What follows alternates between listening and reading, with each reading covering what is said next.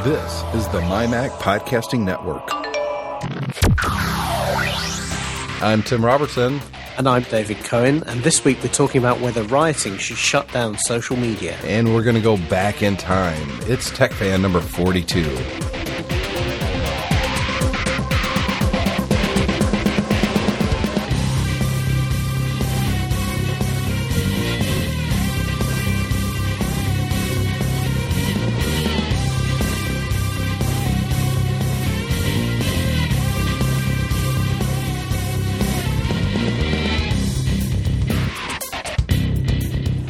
Welcome to Tech Fan number 42. I am Tim Robertson, and on the other side of the ocean is David Cohen. Hello, David. Hello. So we've got two topics like we did last week, and yes, we're going to return to our technologies in the movies, and we'll probably do that next week. And I think you already kind of picked a movie for the next week, didn't you, David? We've got something in mind. Good. I'm looking forward to it. Hopefully it's a movie that I haven't seen in a while, and I can get caught up on again. And I know you sent it to me, but I don't remember what it was. You know what? I don't remember what it was either off the top of my head. Yeah, it's there, but it's... Yeah. We've got two topics this week, like I said. The first one is going to be kind of a serious topic, and we're going to discuss what's going on in London right now and the role of technology and the riots that's been going on. And I have to tell you, David, it's been making a lot of news here in the U.S., and I can only imagine what it's like there. And in our second segment, we're going to lighten it up a little bit. And I'm kind of looking forward to the second segment. It's something that I've been thinking about doing for a while. And it's, as some of the listeners out there know, David, I was the host of the MyMac.com podcast for a number of years before I turned it over. For a long time. Yeah. Before I turned it, we turned it over to Guy Searle. And Gaz. And for whatever reason, my iPhone decided I hadn't listened to an old podcast that was in my iTunes library, and it put it on my iPhone. So 2 weeks ago, I had to go about 2 hours away to pick up a washing machine that I purchased in the minivan, which doesn't have air conditioning, so... And it was a very hot day. I was miserable. I thought, I'll listen to the latest MyMac podcast, which I hadn't heard yet. And I fired it up, and I hit play without looking what I had selected. And it played MyMac podcast number 27 from May of 2005. And at the time, of course, I was hosting the show with Chad Perry. And what made this funny to me, David, was we had a segment. It ran a little less than 10 minutes called Rate the Rumors. And there was 6 rumors that Chad and I talked about, and we rated on a 1 to 10, 1 being it's not going to happen, 10 being, yeah, we think this is a definite thing that's going to happen. So this was you two with your professional pundit hats on? Absolutely. Our expert opinions on what was going to happen in the future. Now, remember, this was over 6 years ago at this point. Yeah. And so David and I, I thought this would be funny. I sent this audio clip to David, this Rate the Rumors thing. And David and I will play each rumor that Chad and I talked about over 6 years ago. And then David and I will discuss how wrong we were. Why not, right? I can make fun of myself. Absolutely. I mean, I think, in fact, it is interesting because you're not talking about that long ago, but really how the landscape has changed. Amazingly so. Radically. Yes. And you know, we're going to have some fun with it, but I don't think you necessarily did any worse than any other pundit would have done at the same time. Myself included. Yeah. So, and you know, I know Chad listens to this show, my ex-podcast partner, and still occasional podcast partner when we have the time to get together and record a special edition of the geekiest show ever. But I think he'll get a kick out of listening to it as well. So let's start, though, on more of a serious note, David. What the hell is going on in the UK right now? I think you could sum it up by a sign that was put on the local Subway sandwich store here in Manchester on Tuesday evening, which said, due to the imminent collapse of civilization, this store will be closed from 6 p.m. this evening. And that's kind of what it felt like. So for anybody who's either heard the news but doesn't know what caused it or has not heard the news, the background to this is that just over a week ago there was the police in London attempted to arrest somebody who they suspected of being involved in drugs and suspected was armed. Now, British police aren't normally armed, so we have special tactical firearms units who are called in when they need to arrest somebody who might have a gun. They tried to stop this guy. He was in a taxi cab, and we still don't know exactly what happened, but he was shot dead by the two armed policemen. His community were pretty upset by what happened, and also by the fact that the police weren't really saying and giving any details about what happened. They referred. Will you say his community?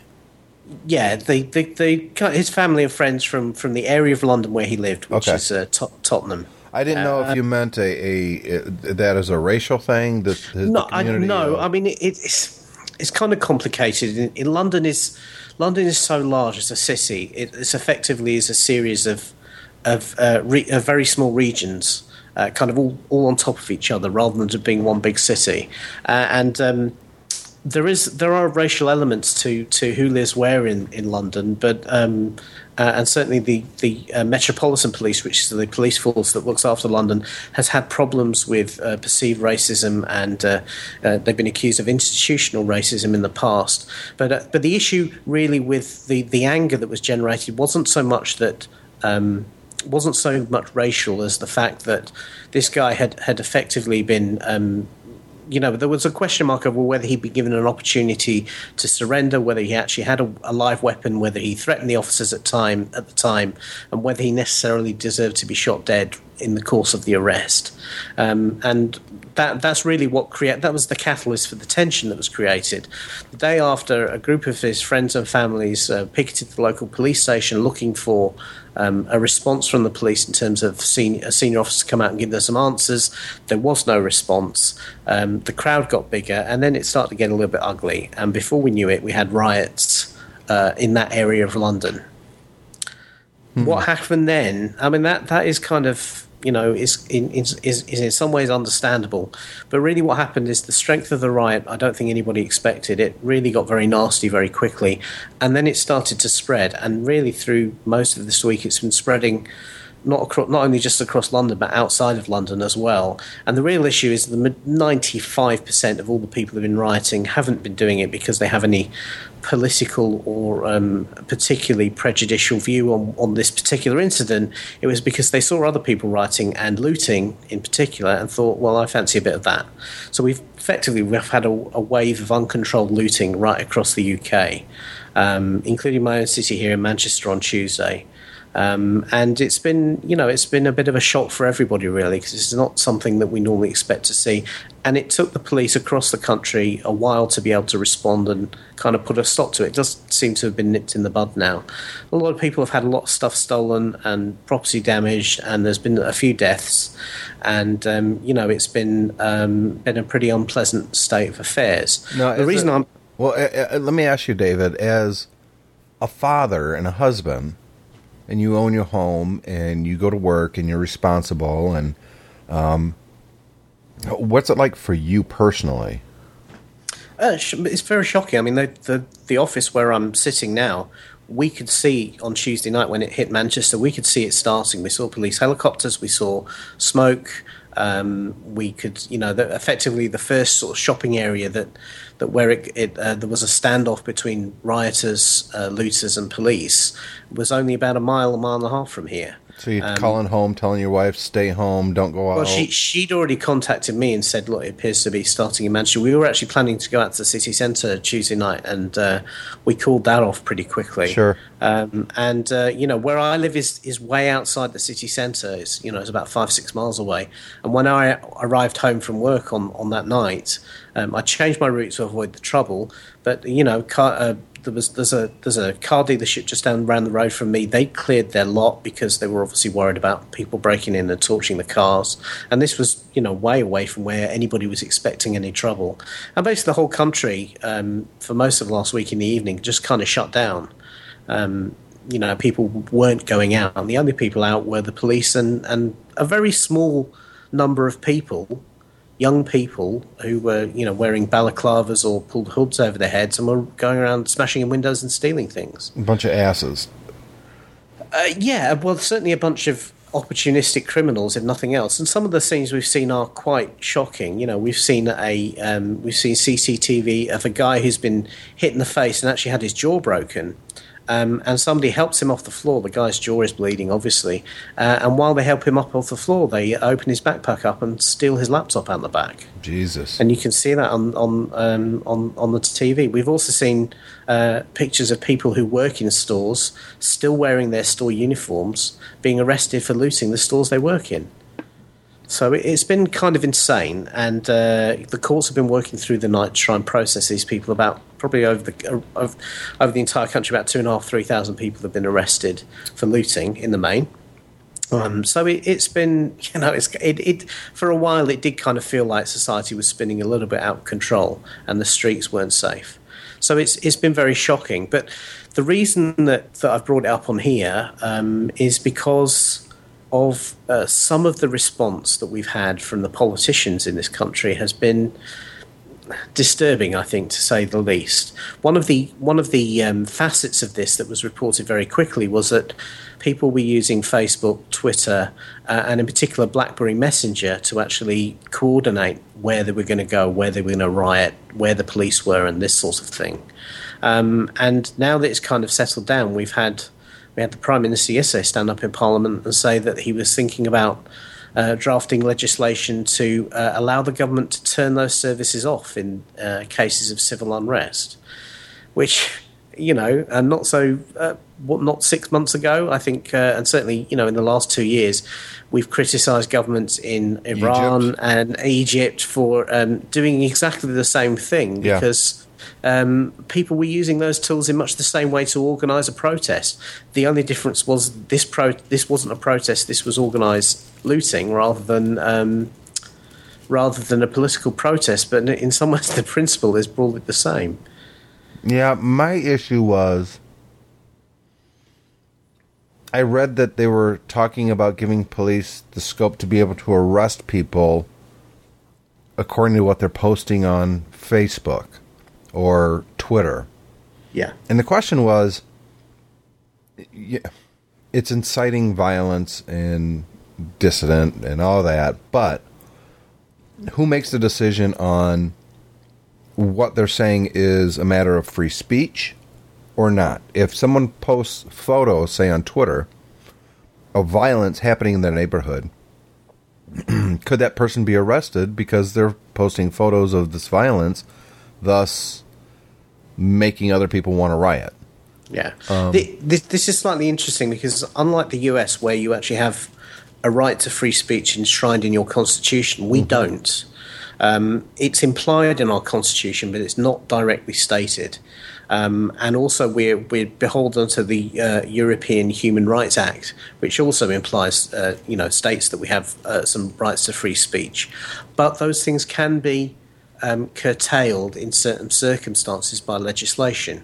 We do have laws on the books here that ban you from inciting racial hatred. So, as does America. So those are fairly clear in that if you do that, then you doesn't matter what the form is, you can be arrested for it. But there was a fairly well-known case over here about a year ago of a guy who had been to the local airport to catch a flight and had had his flight delayed or missed or something like that. And he put on Twitter about this airport. He said, well, my flight's rescheduled for next week. It better be on time, otherwise I'm going to bomb the place. And that's he was arrested. Stupidity. Well, it's stupid, but the point is it was clear from the context and tone of what he said that it wasn't a threat, and yet he was prosecuted for making a terrorist threat, and he was successfully prosecuted. The court did not agree that it was a jokey statement or something that you couldn't say. So there is already some kind of implied censorship about what you can say on these in these media channels. I think the difficulty is if you start saying, well, this is acceptable, this is not, and that starts to creep up over time. Before you know it, you do have a censored platform, and it's not free speech at all. Yes, but there's no question on where I come down on free speech. I am a huge proponent of it. I mean, I think it's, as an American, one of the tenets of who we are as a people. And I don't go in for that whole, hey, America number one, we're the best. That bothers me to no end. That kind of self-congratulatory thing, patting us on the back, the faux flag waving stuff, that just always bothers me. Yeah. So I'm a big proponent of freedom of speech, and everyone likes to assume, as you just said, that America has freedom of speech. It's in our Constitution. But there are limits. For instance, no American has the right to run into a crowded movie theater and scream fire, start a panic, people are trampled to death getting out of the theater, and there's no fire. You can be prosecuted, or, you know, arrested, prosecuted, and go to jail for that. So there are, I think, even in America, there are limits to what you can say. And I totally get where somebody could be prosecuted for tweetering, you know, I'm going to blow up this airport. I think that was kind of taken to the extreme by the prosecution. But, yeah, I mean, yeah, it has to have common sense with it. And I think that's where it seems to be falling down. But in the latest, what's going on in London right now, which, by the way, isn't something unique to London. And we've had, you know, riots here in the United States just like that. Yeah. Rodney King in 92 comes to mind. Exactly. It was much the same thing. That had a huge racial overtone to it. But yeah, but the thing that sparked it off was a racial incident. But actually, again, a lot of the people who kind of were involved in the rioting were just basically taking advantage of the fact to smash things up and steal. You would think that we as a society, Western culture, would be beyond that by now, but we're not. And you're going to have... Well, to put it blunt, you're going to have assholes in every society. You're just going to.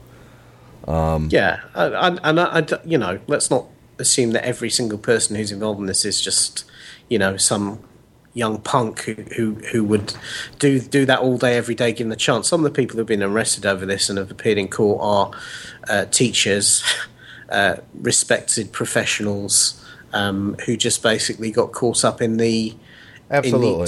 In the assumption that they could get away with it, basically. There's an awful lot of people who are only controlled in their moral impulses by the fact that they think there will be consequences if they're not. And what they saw during these riots where the police were our policing response was not too direct. It was about protecting fire crews. It was about trying to control things to a degree. It wasn't about going in there and cracking heads. So, you know, a lot of people saw guys walking out of shops with 15, 20 cell phones and thinking, well, yeah, if they're doing it and with impunity, I'm going to do that too. Yeah. But I think the difficulty I have with the kind of response is that, to me, I agree completely with what you say. I think we should have a right to say what we want, and we should have a right to take responsibility for what we say and the ramifications of what we say. So if we do incite violence, we do incite racial hatred, we do create a panic through what we say, we need to take responsibility for that. And if that means a punishment because of the impact of our words, then I don't really have an issue with it. What I do have an issue with is the suggestion that's being made that the best way of coping in these situations is to turn these services off.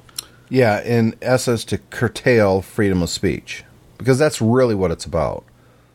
Yeah, absolutely. And the thing is, the problem I have is that as I said kind of at the beginning, this was a relatively small number of people. There weren't thousands of people on the streets. There certainly weren't tens of thousands of people on the streets. There weren't the number of people on the streets we've seen in anti-war protests for the wars in Iraq and Afghanistan. There weren't the number of people on the streets we've had against some of the laws that have been passed in this country in the past. You know, there was some famous riots, the poll tax riots in the mid-'80s against Margaret Thatcher, some tax changes she wanted to make, that were involved hundreds of thousands of people. This was not. This was at the most 5,000 people, something like that, right across the country. Now, to me, to turn off a service that everyone is using for all sorts of different things because a very small proportion of society is using it to help them in criminal behaviour is a massive over-response. And is completely and utterly counterproductive in a democratic society, in my mind.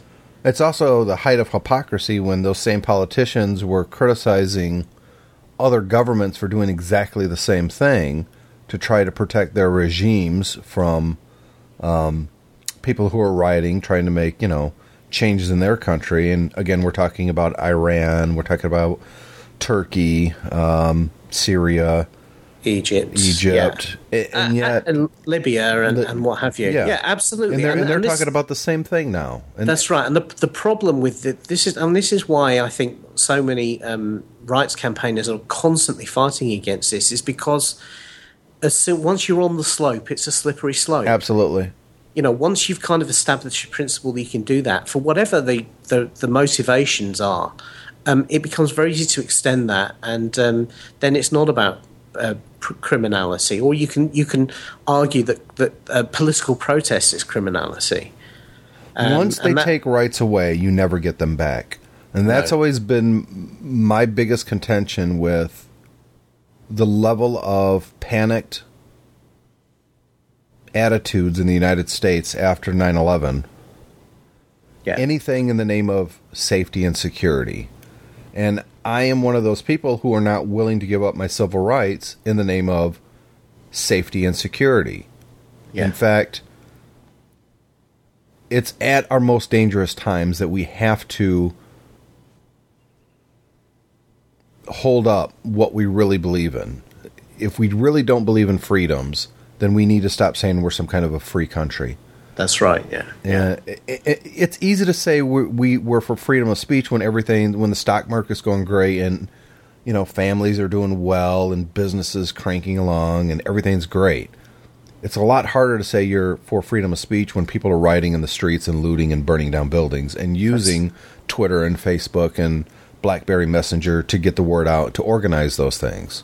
And here we get into a couple of other areas. I mean, I completely agree with you. The response, this has just been floated as an idea that to me, the worst time to start thinking about legislating something is in the heat of the moment when something has just happened. Absolutely.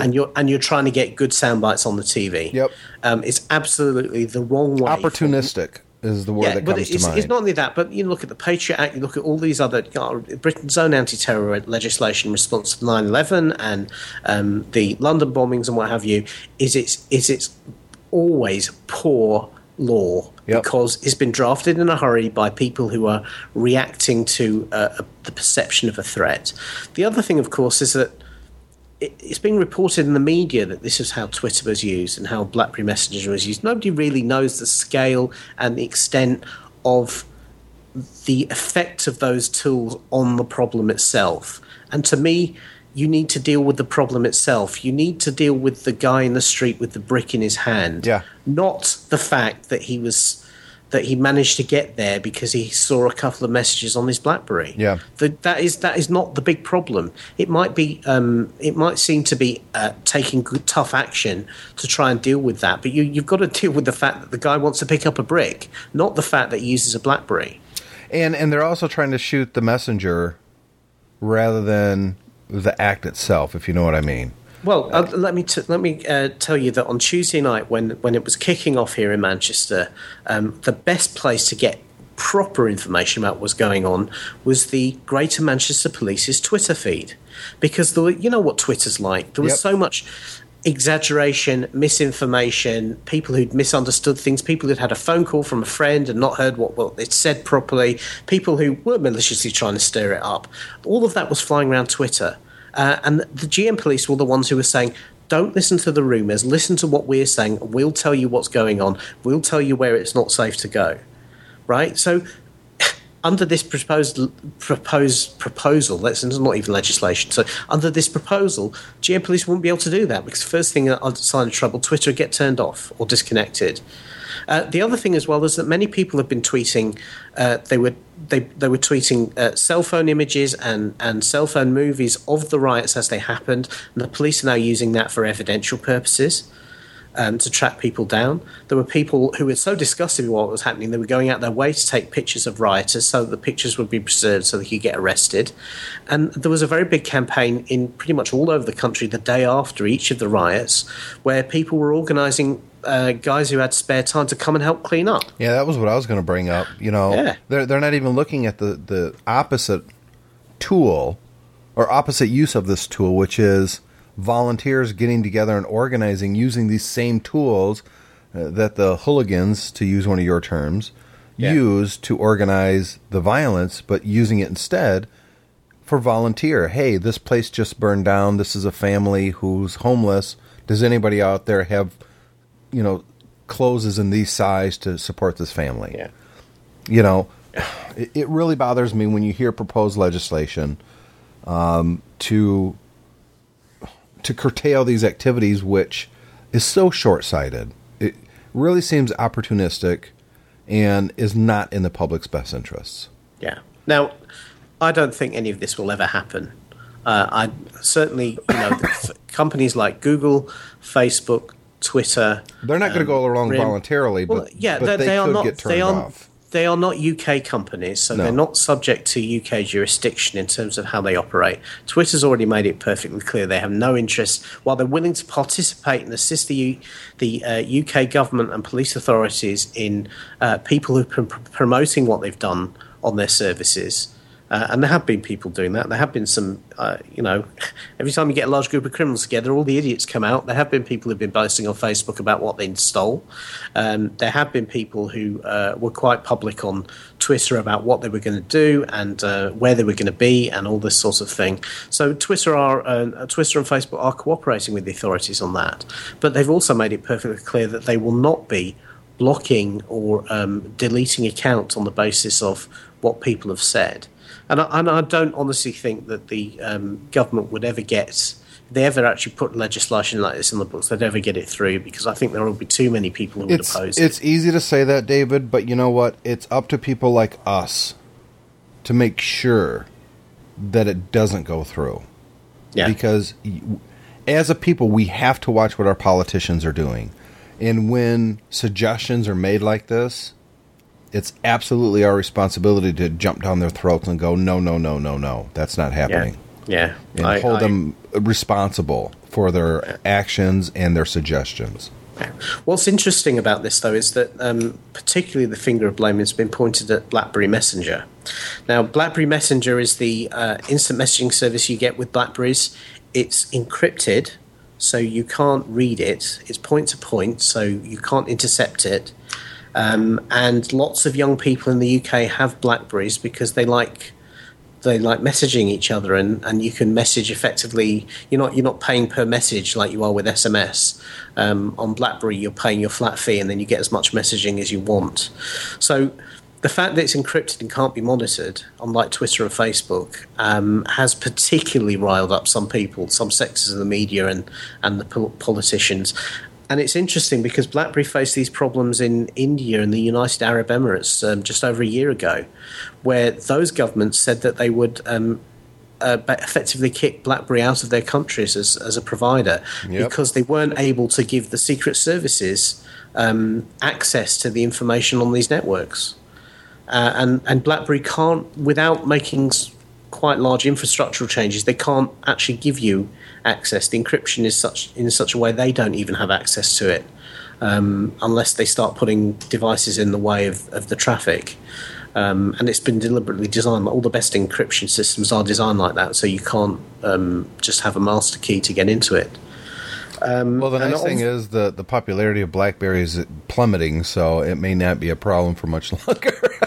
Well, yeah, but the point is technologically you could write software on the iPhone or any other platform to do exactly the same thing. I mean, Apple has a messaging service coming along in iOS 5, don't they? That will work in much the same way. Did you hear that, David? I did not. There's a huge catfight going on the other side of my window. I mean, it's loud. I don't know if it's being recorded well or not. I can't know why. I can't hear it. What you're saying is there's a cat riot going on. There's a cat riot going on. What happened was there was this dog, and it attacked one cat, and the other cats are really angry. And I think they're looting out there right now. And do any of the cats have a BlackBerry? Yes, it's very encrypted technology. That's why they're able to get such a large number of cats out there without the dog catchers and the cat catchers out there being made aware of it. So I think what we're going to do is take a quick break and come up with our next segment. And in the meantime, during the break, I'm going to go out there and break up the cat fight. So We'll be right back. Hey, Gaz, time to record our latest promo. Hang on, I'm just finishing my For Mac Eyes Only segment. Come on, we need to spread the word about the MyMac.com podcast. I know. I'm just touching up my review for the Mac Review Cast. We need to get it out there that we discuss Mac news, rumors, new products, old products. We tell everyone about the great new info available at the MyMac.com website. Hold on, I'm tweeting about my chit-chat across the pond with Allison on the No Silicast. We need to tell the listeners about the other MyMac family of podcasts and what fun we have on our show, not to mention the great software picks we have every week. Wait, I'm dashing off an email to my International Mac Podcast cohorts about next week's show. Hey, we have a weekly show too. I'm surprised you have time to squeeze in the MyMac.com podcast into your schedule. Hang on, I just have to update my website. I don't have time for this. Okay, Guy, let's do it. Guy, I'm ready when you are. Guy. Oh well, the MyMac.com podcast. Talking about the Mac and having a good time doing it. Hi, I'm Luke Skywalker, Jedi Knight and friend to Captain Solo. Are you lonely? Is there a girl you've had your eye on that you want to hook up with, but she doesn't know you exist? Well, for $99.99, the Luke Skywalker Jedi Council of Love can get you that girl that you want, but even more desperately need. The way we do this is by meeting with you in secret. During this meeting, you give us a name, location which the target can be found, and a picture of the target.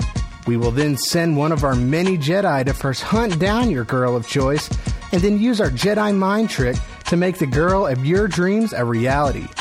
So call 1-888-JEDI-LOVE or visit geekiestshowEver.com for more details. So put those days of mastering the Force choke behind you by getting in touch with the Luke Skywalker Jedi Council of Love by listening to the all-new Geekiest Show Ever, Wizard!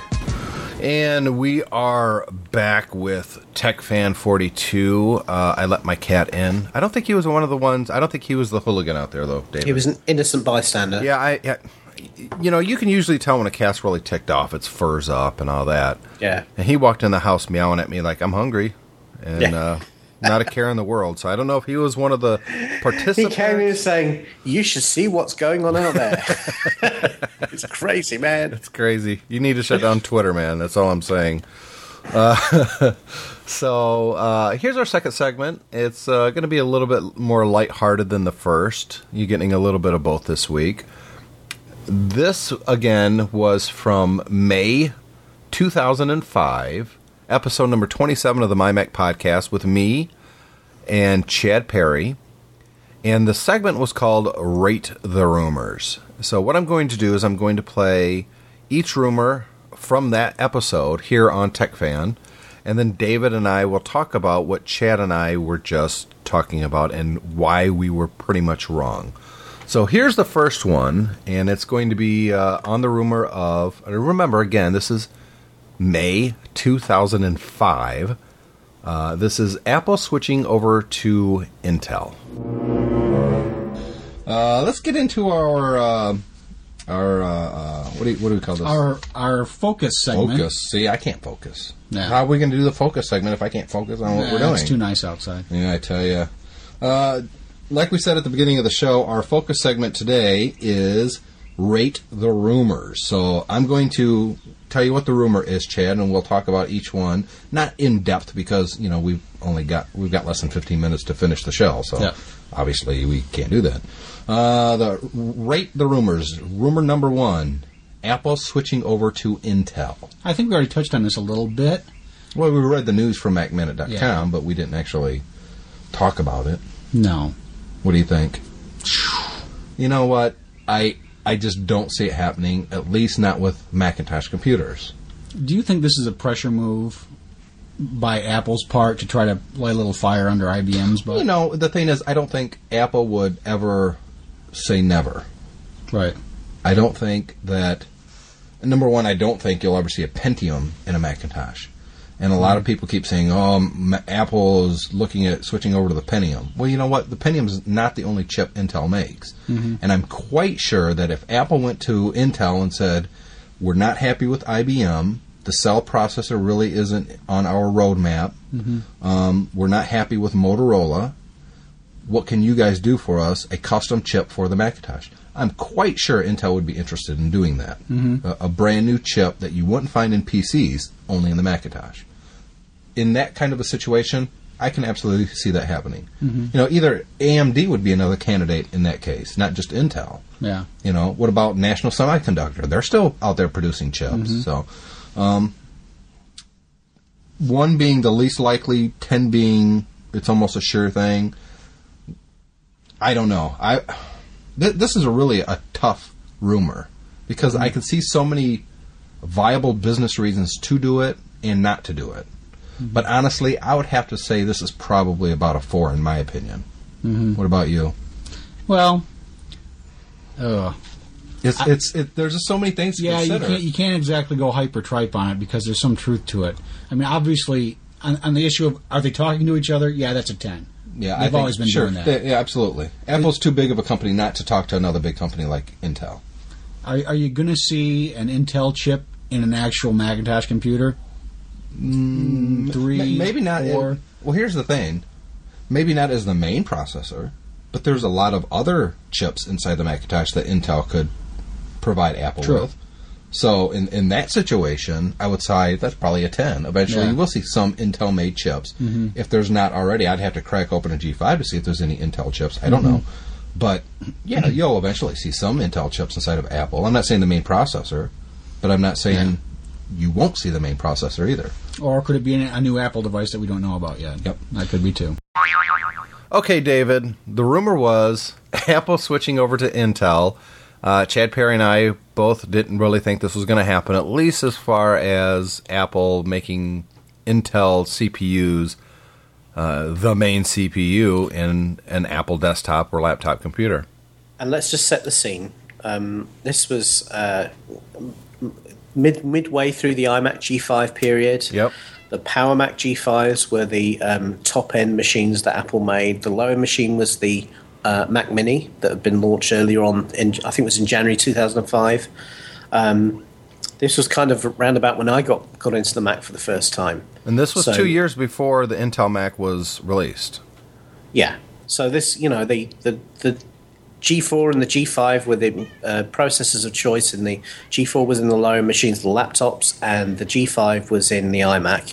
And everyone was wondering when the G5 PowerBooks were going to come out. So that's kind of where we were. And, yeah, at the time it was pretty hard to see. I mean, it was the real differentiator, wasn't it? And Apple spent a lot of time capitalizing in their advertising on the fact that they considered the PowerPC to be superior architecture to Intel. Yeah, they used to have that very famous Pentium 3 on the back of a snail crawling across the screen. That's right, yeah. And let's be honest, Apple never put a Pentium in a Macintosh. No, you were right about that. I was right about that. Yeah, however, they didn't. The machine I'm sat in front of now is a tiny little laptop that effectively has probably the equivalent of 4 Pentium chips sat underneath the keyboard. So, you know... I don't think we could have been more wrong. Yeah, because the argument, obviously, you were making was that if they do go with Intel, it will be a custom chip for Mac, it will not be a PC. And effectively, Macs nowadays are PCs. Yeah, I was absolutely wrong. They used the same chips that are found in every PC. The dual cores and the quad cores and the i5 and the i7, all those, it's the same chips that are in PCs. Now, obviously, the benefit to that was you can run Windows on your Macintosh. And it was great for those people who were entrenched in the PC world to make a switch to Apple and still have access to all of the applications and their lovey-dovey Windows on the Macintosh. They can have the best of both worlds. And without question, Apple was right to make the switch. Well, what we couldn't see at the time that obviously Apple could was two things. First of all is that the development of PowerPC was stalled. Yep. You know, they weren't we knew that at the time, because Chad and I actually talk about that a little bit, that maybe this was a move, these rumors are floating, so Apple can put a little pressure on IBM to make the PowerPC chips faster. Because remember, we never got a G5 laptop. They never solved the power consumption problem with the G5 architecture, with the cell processors, if you will, the same one that's in a PS3 for a laptop use. They never solved it. They were just way too hot, and they didn't run fast enough. And, of course, what they didn't have, that the Intel chips were, you know, the first Intel machines did launch with was the multiple cores. The fact that Intel was going down a line where they weren't going to go after gigahertz anymore in terms of processor speeds, but they were going to optimize their architecture for parallel processing effectively, was something that none of us had any visibility of. But clearly, Apple was able to see the way that was going. And remember, when they first announced the transition to Intel, which was the following year at WWDC, Steve Jobs said, we've had Mac OS X running on Intel for years in a kind of a skunk works back room somewhere at Cupertino. Yep. They've been building it for that architecture for years. And I had heard those rumors, by the way, even way back then. I'd heard from people at Apple saying, actually, we've got Macs that run on the Intel chips already. Yeah. I had heard those, so... But I wouldn't beat yourself too much up about this, because I remember the week before WWDC, when they actually launched it, it was becoming more and more of a rumor, and everyone was going, no, never in a million years would Steve Jobs would rather take a knife out, cut his chest open, and pull his beating heart from his chest before doing that. And but I think the thing was a lot of Mac users, especially in 2005 and prior, was looking at Microsoft and Intel as kind of one company. Yeah. That they weren't separating the two. Remember, you might not know this, but back in the day we called it Wintel. Yeah, I've heard that term. Yeah, and we kind of just said Intel, Microsoft, it's the same big conglomerate, blah, blah, blah. We knew they were separate companies, but they were just way into bed with each other. And thus, Apple will probably never be able to work with Intel. What we didn't know was Intel wasn't happy with that. They didn't like being beholden to Microsoft. Let's face it. Every time they produced a new processor, Microsoft would inflate and bloat their software so it ran just as fast as the previous one did. Yep. They weren't getting any competitive advantage. Now, at least, they have... they have different. They're much more broad. They're much more diversified. So they have different architectures, software architectures running on their machines. In fact, Intel just came out this week and saying that because Apple is pushing them into making better and faster chips for sub-notebook computers like the MacBook Air, and that Intel is actually pushing the other PC manufacturers to follow that lead, because. Yeah. It was an eye-opening conversation they had with Apple. And I thought, eye-opening? You mean you didn't realize that smaller, faster, less power consumption processors is what people are going to want? Are you retarded? Well, I think they were blinded by the netbooks, where they thought they could make crappy, slow, cheap processors for those sorts of machines, and everyone will be perfectly happy with that. Yeah, how'd that work out for you? Because remember, Intel does not supply chips to the iPad. Or the iPhone. No, they don't. Well, they're desperate to. But, oh, my God, they are. All right, let's jump to the next rumor. This one is the fabled Mac tablet. Rumor number two, the Mac tablet. You know, this rumor comes around probably for over the last 5 years. Mm-hmm. And I think it was it might have been this month, it might have been last month, I don't know. A few sites picked up the fact that Apple has a patent on a tablet type of Macintosh computer. Yeah. Apple has a lot of patents. And for every 10 patents that they have, they probably only produce one or two actual products. Yeah. The rumors are also flying that somebody, it's always somebody. I know somebody who knows somebody. Mm-hmm. It's not I. Mm-hmm. You never read the rumor that says, I actually had a prototype. You never see it. It's always someone emailed us that actually knew someone who... Turtleneck says. Yeah. You know, I don't see the appeal of a tablet computer. I really don't. Why do I want to carry this large... And it has to be somewhat large, because if it's too small, you're not going to be able to read the display. And if it's too small, then it's not a tablet, it's a PDA. Right. So why would I want to carry basically a flat panel monitor around with me? Why would I want to do that? If I'm going to do that, why not just have a laptop at that point?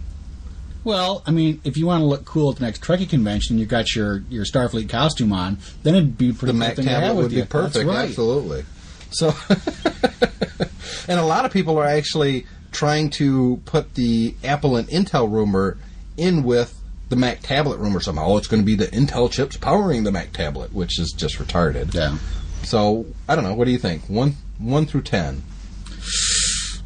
Oh, I'm going to go with a 4 on that one, just because I don't see I don't see a market for that type of a PC to begin with, and you know. But at the same token, though, if 4 years ago I would have said, you know, here's a little handheld that's going to be 40 gigabytes to put your music on, and it's going to cost you $400, you'd probably think, yeah, right. Yeah. But now it's called the iPod, and it's, you know, huge. Mm-hmm. So. Personally, I would have to say this is probably a 2. Yeah. I just don't see Apple entering this market. And it's not like Apple would be the first company to ever release a tablet computer either. And everyone that's ever come out has been a colossal failure. They just have not sold. They suck. Yeah, there's a lot of human interface stuff you got to work with on a tablet. Yeah, handwriting and... Yeah, and the fact of the matter is most people prefer keyboards because you can still use a keyboard faster than you can write by hand. Absolutely. Okay, David, this is the one that this is one of the ones that I'm going to take a beating on. But let's be honest, we still don't have a Mac tablet. That never happened. No, that's that's saving grace. That's a very, very, very fine way to split that hair straight down the middle. You know, in the audio clip, I'm talking about why would I want to pull out a sheet of glass? And it's hugely. First time I heard that, I was killing myself with laughter. Why would I need a keyboard? Why would I want to carry around on? But see, I didn't. You know what I didn't obviously know then was the touch interface. That, you know, the idea of a tablet device back in 2005. Was what Microsoft was already making, which is you'd see in doctors' offices and stuff like that. It was a thick piece of plastic with a piece of glass on top, and the interface was a stylus, a pen, in essence. And I still don't want one of those, and I don't think anybody does. But we didn't realize at the time that it wouldn't be that thick. It wouldn't be a plasticky piece of crap. The screen resolution would be incredible. And the stylus would go away, and we would use our fingers. That's what we didn't know.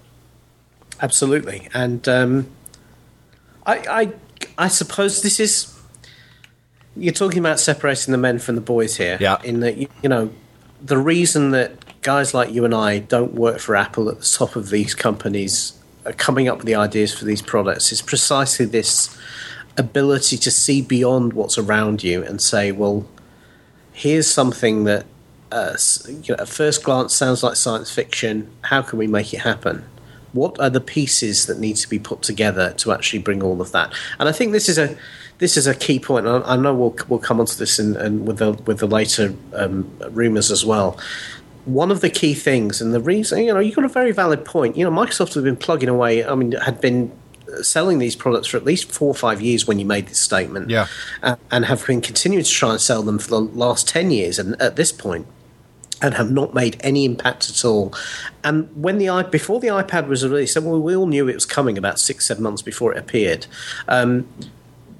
nobody thought that Apple were going to succeed with it. No. Nobody at all. Even with the huge success of the iPhone at the time, nobody thought that they would be able to pull it off.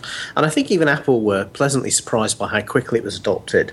And that's because it's the perfect storm of fantastic hardware, at a very cheap price due to their incredible economies of scale and manufacturing capability, together with a software platform that they fully control, that they allow people to develop for, that they manage, and all then the media and content that goes along with that from the iTunes store as well. I think it's all of those things together that make the iPad a compelling prospect. It's not just, and I think as your HP touchpad and some of the other manufacturers are finding out now, is that if you don't have all of those elements, then it's a real uphill struggle to make inroads into the market. Absolutely. The next one, I think, was kind of the most famous for being wrong, and that is the Apple cell phone. Let's listen. Let's see. Rumor number 3, the Apple cell phone service. Apple getting into not just selling cell phones, but being a cell provider. I can't buy into that. I think that market's saturated myself. Not only is it saturated, a lot of... Honestly, the cell phone carriers out there... the cell phone providers, I should say, almost give these phones away. And in some cases, they do give these phones away. So I don't see it ever happening. Could Apple buy a cell phone provider like Nextel? Probably not. Why would you want that headache? It's such a volatile industry. Yep. I just don't see... Apple doesn't do anything at a loss, such as Microsoft sells a game system, the Xbox, and they sell it at a loss. They actually lose money every time someone buys the Xbox, and they recoup their money off licensing the games. Yeah. I just don't see Apple ever going into a business where there's potential to sacrifice profits from one area and hope to get it in another. Yeah. And I just don't see them getting into the cell phone. So I'm going to give this one a 1. I'm with you on that. I think it's a 1 myself. Indeed, David. Why the hell would Apple ever want to get into the cell phone business? It's such a cutthroat business, and there's no money to be made there. It has to be insane. Now, again, 2005, this was 2 years before we even saw the iPhone. And couldn't have been more wrong. Well, I mean, to be fair to you, you were kind of talking more about the becoming a complete cell phone provider rather than just a manufacturer. And I think, we all agree that that's something that it's difficult to see Apple ever doing, actually becoming a carrier. But, I don't actually see that as a big thing anymore. I think that that's a logical conclusion for Apple, is to become a data provider. And that, to me... If I was running Apple, I would absolutely buy 1 or 2 cell phone carriers initially in the United States, and every Mac, every iPhone, and every iPad that comes out would have free 3G or whatever replaces 3G connections. I think there would be serious competition implications if they were to try and do that. I agree. I suspect that's why they never will. I think they're very wedded to their core business model. I don't see cell carriers as being something that fits well with that. And maybe when the day comes when their phones are not selling so well, they'll see if they can do it to sweeten the deal. But at the moment, why should they? Because they're making lots of money as things are. It's interesting when you made this statement. This was May 2005, the dreaded Motorola rocker, which was. The first supposed Apple cell phone came out later on that year, and pretty dreadful it was too. It was absolutely terrible. I still wanted one, but that was because it was an Apple type of product, even though it was created by Motorola. And the thought of having my MP3s on my phone was very appealing to me because at the time I had a little cheap flip phone and I wasn't seeing anything in the smartphone business that was even remotely interesting to me. They looked like complex pieces of crap that wasn't really compatible with my Mac to begin with, so what's the point? And of course, you know, the iPhone came out and changed everything. I mean, we can't stress enough what the iPhone has done to the world of technology. It literally changed everything. And you know what? I've been having this argument on Twitter with a few people who have been bitterly complaining about the lawsuit between Apple and Samsung and the fact that some Samsung products now, due to an injunction, are not going to be available in the European market until the case is settled. And they're going, oh, you know, why should draconian Apple do this and everything? It's like, because they invented all this stuff. Yep. It was all their idea and it was nothing like this before they came along. So why the hell should they let everyone and his dog copy it poorly? And steal everything. Yeah, I mean, so, I don't blame Apple at all for that. No, absolutely. And yeah, I remember what it was like before the iPhone came on. What phones were? That's right. And I wouldn't want to go back to that. Oh God, no. Okay, we're running long in the tooth. It's going to be an extra long episode, but that's okay. We're at the halfway point. We've got 6 rumors to go through. This is number 4, Mac PDA. Let's listen. That Mac PDA. At one time, that was called the Newton. Yep. I don't know. I personally, I would like to see an Apple Newton type of new product. But here's the thing. I'm already carrying my iPod. Mm-hmm. I'm already carrying my cell phone and a pack of cigarettes. Mm-hmm. I don't need yet another device to carry around in my pockets. Yeah, right now I still have my Palm 5. And you know what? It works fine for me. Yeah. It's still got the monochrome screen. I really haven't updated the OS on this thing for probably about 2 or 3 years. Just basically contacts and reminders and stuff? Exactly. Yeah. I don't need it for anything else. And unless they can come up with something revolutionary like an iPod for PDAs, something that's successful, that's really revolutionary, I just don't see that happening. And I don't see a huge revolution happening in the PDA market. If anybody could do that, it would be Apple. Right. I just don't think that... I think convergence is going to kill the PDAs. I think you're going to be able to do... eventually iPod, your PDA, and your cell phone is all going to be one device. Yeah. It's going to be the tablet. No. Let me pull out my cell phone. Here's this big sheet of glass. Yeah. So I would say Mac PDA 3. Yeah, I'm going to go with a 3 on that. I just, right now you see companies like Handspring and Palm who are struggling right now. I don't see why Mac would go into or why Apple would go into a market that's currently struggling right now, so yeah.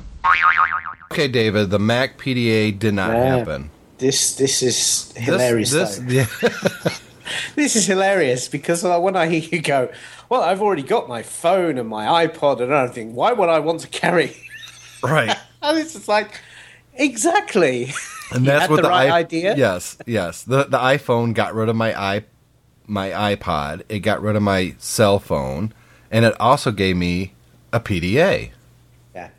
So I was on the right track, I think, here. Yeah, but I was listening to that on my iPhone, walking along as I went out to get a sandwich at lunchtime today, and I thought, well, here I am living that dream. Yes. 6 short years later, Tim. With one device in my pocket. Yes. And the Mac PDA, we didn't know at the time, was part of the Apple cell phone, which was also part of the Mac tablet. Which, yeah. So I don't think we did too bad on that one. No. Oh boy. Number 5, the iTunes movie service. Listen to this one. iTunes movie service. That, to me, is probably a 9. I would say probably a 9 as well. It's going to happen eventually. I don't know if that means you're going to be able to download first-run movies instead of going to the theater. I'm going to download it on my Mac.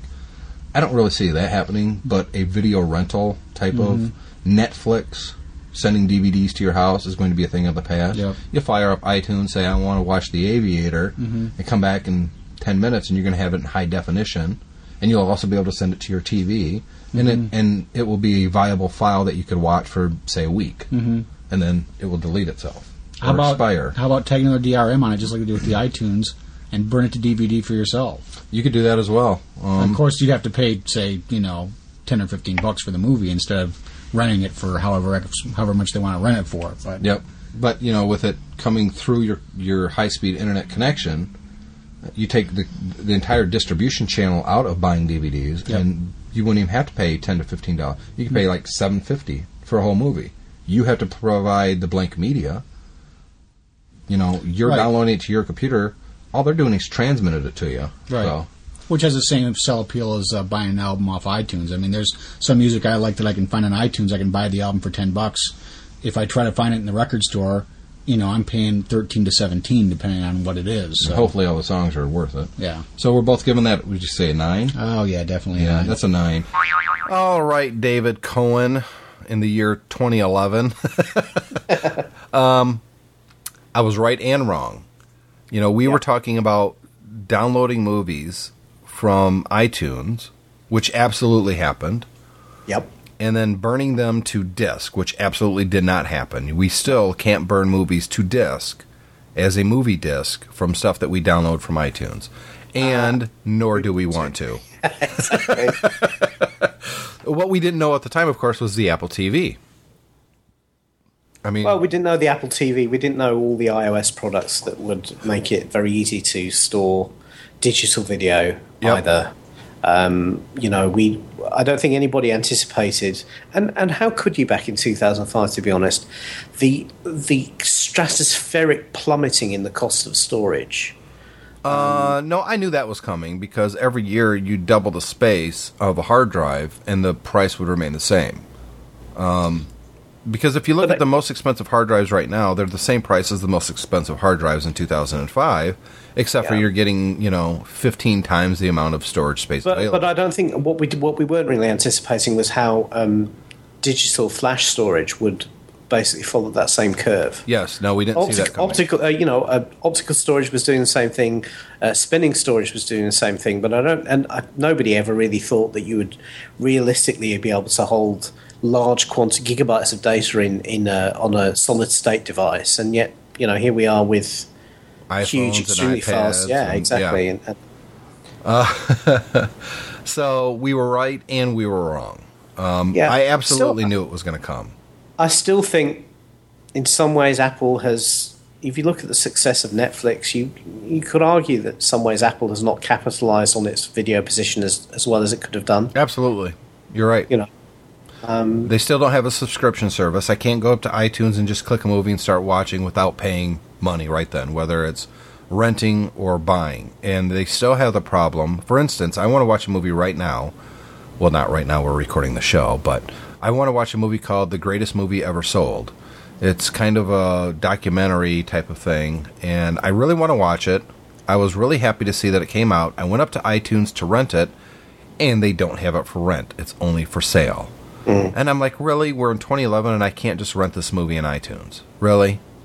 Now, that's not a restriction Apple's putting on it. That's a restriction that the movie industry is putting on there. But it's so draconian and it's so backwards that 6 years later they still just don't get it. Yeah. And they, by that, I don't mean Apple. I mean, because it's not their content, in all fairness. I mean the movie industry as a whole.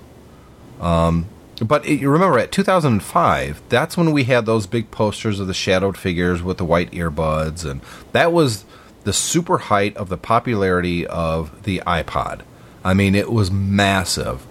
We had the Pepsi contest where you can, get a free code to download a song in iTunes, and it was a very exciting time for the iTunes music store. And I absolutely knew that the whole thing was going to change and get better, because we were going to get TV shows and movies. I knew that was going to happen. And I think most people did at the time. But we were just wrong about the execution. Yep. All right, David, the last one. And this one was probably my worst prediction. Yep. The video iPod. And last but not least, at least for today's show, the video iPod. You know, an iPod with a... Let's crank it up and give it a 16:9 ratio screen like the PSP that can play videos. Mm-hmm. I don't see it happening. Maybe a year ago I could have possibly seen it, but now that the PSP is out and the movie industry is actually supporting those UMD, UDM, I forget what the acronym now is. I think it's UMD, Universal Movie Disc, whatever it's called, the little tiny CDs that will play movies on a handheld device. Number one, I don't want to watch a movie on something that small. And I think Steve Jobs had actually said the same thing about that when he was confronted with the video iPod thing. He said, who's going to want to watch a movie on a 2-inch screen? No, I wouldn't. I wouldn't mind taking an iPod that can play videos and hooking it up to my parents' TV to show them a QuickTime movie or an iMovie project that I've worked on. Mm-hmm. But I just don't see it. I don't know. I just don't see it. No. If anybody could do it and make it something that I would want to buy, Apple's probably the only... And, you know, the thing is, though, a lot of other companies have already made these type of devices. Mm-hmm. There's personal little movie players out there already. And I don't see them burning up the market. No. I don't see them at Best Buy when I go to Best Buy right now. Mm-hmm. I see 100 different colors of iPod and iPod accessories. Mm-hmm. But I don't see anything for these portable movies. And the other thing is what's the real market for these portable movie things? Because the only time I ever see these things around is when, you know, parents who have a lot of kids or just 2 or 3 kids who are going to do a lot of traveling or want to keep the kids entertained while they're doing something else, buy them one of these little 4-inch screen. Well, they're already there, DVD though. And you can put it right in the back of your chair, and it costs $150. Yeah. So who's going to spend $500 for the video iPod? Right. So I would give it a 2. I would have to agree with you on that one.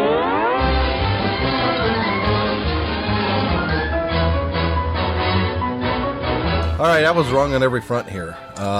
And I made the mistake of listening to Steve Jobs because he said, who the hell wants to watch a movie on a 2-inch screen? And I still don't want to watch a movie on a 2-inch screen, to be honest. Well, I think the problem is that you may not, but a lot of people do. Yeah. I've watched a lot of... I mean, I've watched video on iPod Nanos. I had an iPod with video that... That was launched only, 3-4 months after you made the statement. Yeah, I was going to say, it was literally within 6 months of us. Yeah. And actually, I don't even think it was that long. It was that fall. So yeah. Now, 6 months before, or 6 months after we recorded that, they came out with the video iPod. Now, the thing is, there's an important point about this. So you mentioned the competing devices in that segment. Yeah, PSP in particular. Well, not so much the PSP, because the PSP was always, in my mind, always has been a fine video player. But you talked about the other devices as well. You know, there was a lot of Japanese and Chinese companies that were doing MP3 players, and to try and differentiate, they had a screen on, you could play video on them. Yep. The difference to me, you know, I had an iPod with video, and I absolutely loved it. And I watched a lot of video on it. And as I say, I watched video on my Nano. I've watched a lot of video on my iPhone over the years. And yes, of course, now it's nice the fact you pull out an iPad and watch video on that, and it's a much better experience. But the thing for me is it's always been about the resolution you can get and the quality of the screens. And to me, that always outweighs the fact that screens are perhaps a little bit smaller than you might want. Yep. And I think in terms of what a lot of people forget is, you know, if you're sat in a room like I'm sat in a conference room at the moment, so if I look across the far wall, it's probably about 25 feet away from me. If I had a 32-inch plasma screen on there and I was looking at it from where I'm sat now, it wouldn't look that much larger to me than an iPod with video screen that sat right in front of me on the desk. Yeah, it would literally be 2 to 3 inches in size as far as relatives, you know, in terms of how much field of vision it takes up. And I think that's the key thing. That's why the iPod with videos and the devices have come since then have been as successful as they are. Is the fact is that if you can have a device in your hand, you're quite happy in the right circumstances to watch that video. If you're on the bus, if you're on a train, you know, you're sat in bed and you want to watch, you know, a cartoon or a a video podcast or something like that, which is, you know, you're not necessarily going to be glued to it for 2.5 hours, but you want to sit in the bed next to somebody and don't want to disturb them or watch something like that. It's perfect for that, and you put up with the compromises in screen size because of that. I recently got an iPod with video for my son. It's his first iPod. I'm so proud. And I loaded a moment. Yeah, well, it was actually. Yeah, I know. It's funny, you were talking about how big a moment ago about how big the iPod was in 2005 in terms of the music. You can see, for somebody who's never had an iPod before, you can see that. You load music on the device and give it to him, and he's just like in heaven, absolute heaven. But I loaded a pile of some of his favourite cartoon shows onto it as well, and he absolutely adores watching them on there. Yep. Not when he's at home, when he can sit in front of the TV, but you know, when he's... And there goes the Skype gods being cruel to David by cutting him off right in the middle of... Still? Nope, there he is. You're back. We lost you for a good 5 seconds there. Right, okay. But no, I agree with you, though. Talking too much. Yeah, it's going, you know what, you guys are way over an hour at this point, so you probably need to wrap it up. David, thanks for indulging me in this segment. I found it a lot of fun to walk down memory lane. Look, I've been podcasting almost since podcasting was invented, going back to 2004. And there's a lot of content out there that I produced, and most of it, let's be honest, isn't really relevant to today. So going back to it is kind of, you know, a little bit of a time warp for me. I really enjoyed when I was podcasting with Chad, when the MyMac podcast was fresh and new and squeaky clean. And listening to Chad and I talk about rumors of the day in 2005 in that long drive in the minivan in very hot weather was a lot of fun. And I thought this would be probably one of the only shows that we could do kind of a bring back. We can actually play content from 6 years ago and make it relevant today. And I had a lot of fun doing it. And I thank you for indulging me in that. No, it has been fun. So with that, we're going to wrap up this episode of Tech Fan. We'll be back in 1 week, and who knows what kind of zaniness we'll get into. By then, I'm sure David will have squelched all the rioting in the UK, and I'll be out. I'll be out tonight with my cricket bat. There you go. Yeah. I'm seeing movie posters of Conan, but it's you with a cricket bat. Damn hooligans! All right, be safe over there, my friend. I will. We'll see you guys next week.